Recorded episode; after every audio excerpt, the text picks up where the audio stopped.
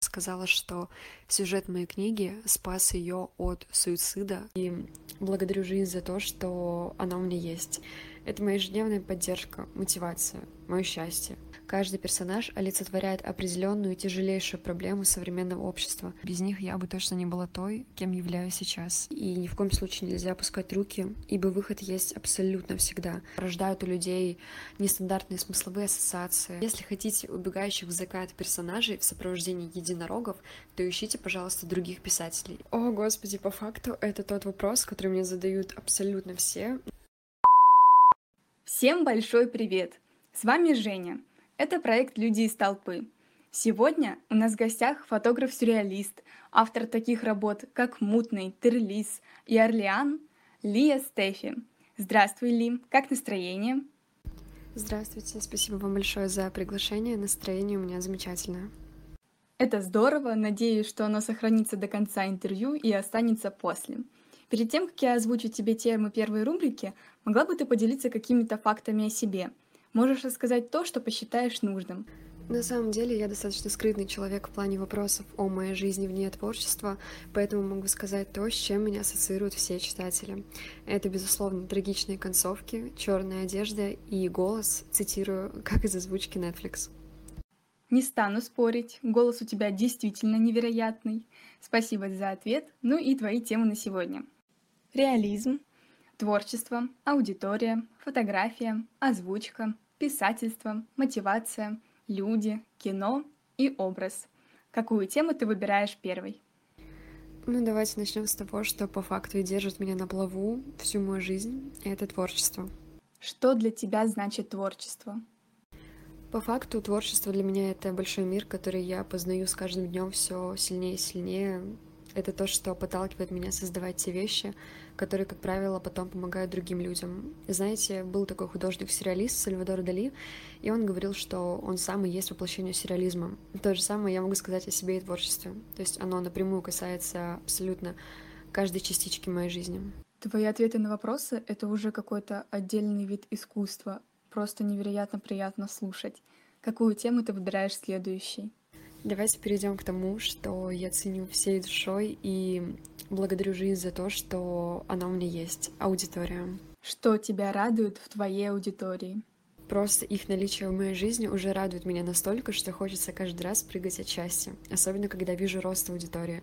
Это моя ежедневная поддержка, мотивация, мое счастье. Я настолько привыкла к этому, что уже даже сложно представить, как бы я жила без всех этих слов, которые мне говорят мои читатели. Это правда невероятно. От твоих слов невольно возникает улыбка. Вопрос, на какую тему ты бы хотела услышать следующим? Ну, раз уж мы уже поговорили о творчестве и аудитории, давайте непосредственно перейдем к писательству. Какая сюжетная линия из всех трех написанных тобою книг для тебя кажется самой тяжелой? Я привыкла писать душой, и на самом деле каждая плачевная сцена в моих книгах дается мне крайне тяжело, но думаю, что самые бьющие по душе моменты происходят в моей новой книге «Орлян». Моя главная цель — рассказать о том, что болит у каждого. Именно поэтому в этой книге каждый персонаж олицетворяет определенную тяжелейшую проблему современного общества. Сейчас будут спойлеры. Очень болезненная судьба у персонажа по имени Тит. Мне, правда, безумно неприятно описывать то, как над ним издевался отец всю его жизнь просто за то, что парень является геем. Его за человека это, в принципе, никогда не считали. Еще более тяжелее описывать сюжетную линию Аарона, который наблюдал за тем, как его сестра медленно и мучительно умирает от рака. Просто бьет осознание, что есть люди, которые, правда, так живут, и становится страшно. Было больно читать эти сцены, и не представляю, как больно было их описывать. Какую тему ты выбираешь следующей? Давайте поговорим о том, что держит практически каждого человека и заставляет идти дальше. Мотивация. Какие люди тебя вдохновляли, мотивировали в определенные периоды жизни? Я не могу не сказать о том, что, конечно же, главными мотиваторами всю мою жизнь являются мама и бабушка, потому что именно они вселили в меня ту силу, с которой я иду по жизни, а, то осознание того, что все проблемы — это на самом деле приходящее, уходящее, и ни в коем случае нельзя опускать руки, ибо выход есть абсолютно всегда. Его не будет только, когда мы будем лежать под землей. Во всех остальных случаях выход можно найти, он точно есть. А если говорить именно о творчестве и о творческих людях, то, конечно же, главным моим мотиватором стала Элли Фрей, благодаря которой я, в принципе, начала писать. Прочитав ее книги, я поняла то, что я тоже хочу так же, я хочу помогать людям, хочу вселять в людей какие-то правильные мысли, давать как раз-таки мотивацию на то, чтобы идти дальше и не сдаваться. И да, до сих пор она является для меня тем писателем, который невероятно вдохновляет, мотивирует, и именно она дает мне толчок на то, чтобы не останавливаться. Огромное спасибо твоим родственникам и Элли Фрей, потому что без них не было бы тебя, не было бы твоего творчества, которое уже справляется с поставленной задачей. Какую тему ты выбираешь следующей? Да, на самом деле я бы тоже хотела выразить им огромную благодарность, потому что без них я бы точно не была той, кем являюсь сейчас, и моего творчества бы вовсе не было. А раз уж, в принципе, мы начали говорить о людях, то давайте о них продолжим. Довольна ли ты своим окружением? На сто процентов довольна как в принципе у любого нормального человека, конечно же, у меня были люди, которые неожиданно влетали в жизнь, что-то в ней делали и делали не очень приятные вещи. Это было крайне часто, но сейчас с годами я, конечно же, повзрослела, многое осознала, очень изменилась, и в моей жизни остались только те люди, которые по факту и должны в ней быть. И это именно творческие ребята. Как-то так вышло, что я сама творческая, и все мои друзья, мое окружение — это творческие люди, которые полностью поддерживают меня, и я их тоже, конечно же. Это очень здорово. Сразу вспомнилась поговорка «Скажи мне, кто твой друг, и я скажу, кто ты».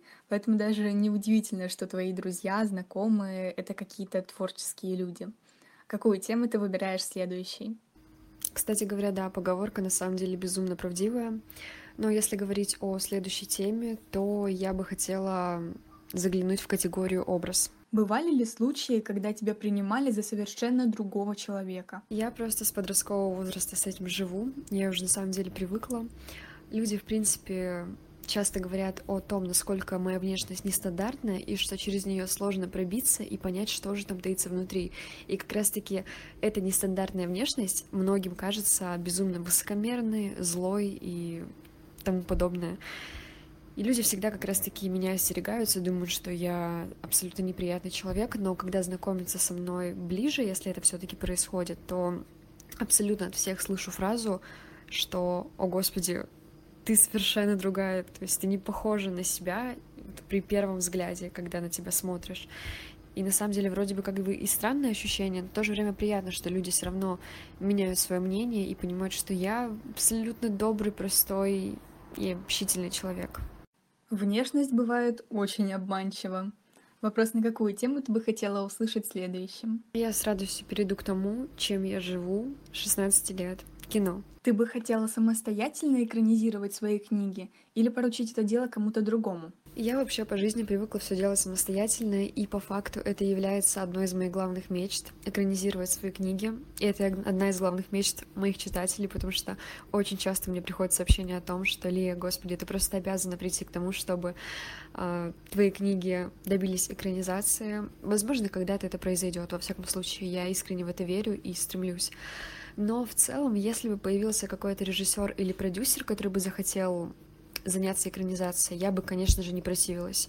Просто я бы провела с ним беседу, осознала бы, что он действительно хочет сделать что-то стоящее, показать мои книги именно в том ключе, в котором бы я и сама их показала, то есть без всякой воды и без вырезания нужных сцен, то я бы, да, я дала бы, конечно же, согласие, но стояла бы во главе всего этого. Очень правильный подход, потому что многие режиссеры просто вырезают самые нужные сцены, меняют полностью характер героя и так далее. Какую тему ты выбираешь следующей? В целом, раз уж я недавно закончила университет, давайте поднимем тему фотографии. Почему ты решила работать именно в сюрреалистической фотографии? Я думаю, то, что вы согласитесь со мной, что мы сейчас живем в то время, когда люди безумно любят различные необычные и неординарные подходы а, к творчеству. Я просто сама являюсь таким человеком, именно поэтому выбрала сюрреализм, потому что он и есть самое главное олицетворение чего-то супер нестандартного, и он отторгает все возможные каноны, традиции, Поэтому, собственно говоря, мой выбор пал на этот жанр. Ведь по факту те образы, которые демонстрирует сюрреалистическая фотография, порождают у людей нестандартные смысловые ассоциации. И несмотря на всю абсурдность, эти произведения способны у любого абсолютно человека стимулировать и развивать сознание зрителя. Ну, по-моему, это прям что-то уникальное. Везде твои взгляды совпадают с моими, даже не поспоришь с тобой. Какую тему ты выбираешь следующей? С радостью с вами поболтаю о реализме. Лия, признавайся, почему ты делаешь такие грустные концовки, от которых плачут, ну, все? О, господи, по факту это тот вопрос, который мне задают абсолютно все на протяжении двух лет, что я являюсь писателем. Люди просто считают меня каким-то тираном, но на самом деле я всего лишь являюсь тем человеком, который разумно подходит к своему сюжету и адекватно расценивает поступки персонажей. Я всегда говорила и говорю, что если хотите убегающих в закат персонажей в сопровождении единорогов, то ищите, пожалуйста, других писателей. Я уж точно никогда такого не напишу. Это совершенно не мой стиль. А для меня книга — это жизнь. И я всего лишь хочу показать, что далеко не всегда все может быть гладко, и нужно быть готовым к абсолютно различным ситуациям. Думаю, что за этот реализм в твоих книгах как раз тебя и любят читатели. Этим реализмом ты и выделяешься среди других авторов. Например, я, когда прочла «Мутного», то сначала у меня такая паника была, ой, какой ужасный конец. А через несколько дней подумала о том, что если бы я писала эту книгу, то сделала бы точно такой же конец, потому что он логичный. У тебя осталась последняя тема — озвучка и вопрос на эту тему. Сейчас ты стала активно заниматься ТикТоком. Твой голос уже можно услышать в рекомендациях. Как ты считаешь, дойдет ли твой голос до популярных тиктокеров? Мой голос стали брать буквально дня три назад, и для меня это действительно большое достижение. Мне приятно, конечно же, листать ТикТок и встречать в рекомендациях людей, которые под него снимают видео. И на самом деле за эти три дня он уже дошел до очень многих и до более-менее значимых тиктокеров тоже. То есть, допустим, я заметила девушку, у которой полмиллиона подписчиков, и она взяла мою озвучку и сняла под нее, собственно говоря, видео. Я этому бесконечно рада. Это означает то, что все-таки мои старания не зря, и просто приятно, когда твой голос все-таки на слуху. Я надеюсь, что дальше оно так и будет, и многие просто будут его знать. Конечно, дальше больше. Это был последний вопрос первой рубрики, и мы переходим ко второй, которую ты выбрала самостоятельно. Тебе предстоит пять раз делать выбор в непростых ситуациях. Первое задание звучит так. Если твою книгу примут хорошее издательство с условием, что удалишь ее на ватпаде, то согласишься? Мне бы это далось, честно говоря, тяжело, но по факту зачастую так оно и происходит. Любой нормальный издатель требует, чтобы книга удалялась с электронной платформы. Но зачастую удаляется она наполовину. То есть обычно так происходит. Никто бы не заставлял меня удалять ее полностью. А, ну а половину бы я, конечно же, удалила, потому что это просто по правилам. Вторая ситуация. В твоей жизни появляется прекрасный молодой человек, добрый, искренний, Чувства, которые вы друг другу испытываете, накрывают с головой. Но на одном из свиданий он рассказывает тебе, что пять лет назад состояние эффекта убил человека и отсидел три года. Изменится ли твое отношение к этому человеку? Поймешь или бросишь? Какими бы глубокими ни были чувства, я категорически против насилия и уж тем более убийства. Поэтому я бы попыталась как-нибудь объяснить ему, что извини, но нет, хотя где гарантия того, что это состояние аффекта не сработает у него в этот момент, и его жертвой неожиданно не окажусь я. На самом деле очень страшно с такими людьми, но я бы не осталась с ним. Третья ситуация. Дорогой тебе человек лежит при смерти, но ты можешь его спасти в обмен на жизнь другого человека. Ты лишь знаешь, что этот кто-то в возрасте 70-90 лет — Спасешь своего близкого? Ох, если честно, этот вопрос заставил меня задуматься, но я все-таки пришла к выводу, что да, я бы спасла своего близкого человека, потому что, в принципе, мы люди по своей натуре эгоисты, и это нормально жертвовать кем-то ради тех, кого мы любим. К сожалению, да, так оно и происходит. Но все-таки, если бы была возможность, к примеру, пожертвовать собой или кем-то, я бы пожертвовала собой, потому что вмешивать других людей, которые ни в чем не виноваты, это, это, это очень плохо, да. Согласна. Четвертое задание. Тебе предлагают заключить контракт на пять лет. Ты будешь зарабатывать по миллиону в неделю, твои книги будут очень популярны, а на фотовыставки будут приезжать самые главные знаменитости. Но ты не сможешь выходить из дома на протяжении всех этих пяти лет. Подпишешь ли ты контракт? Очень-очень сложный выбор, но посмею предположить, что я бы согласилась.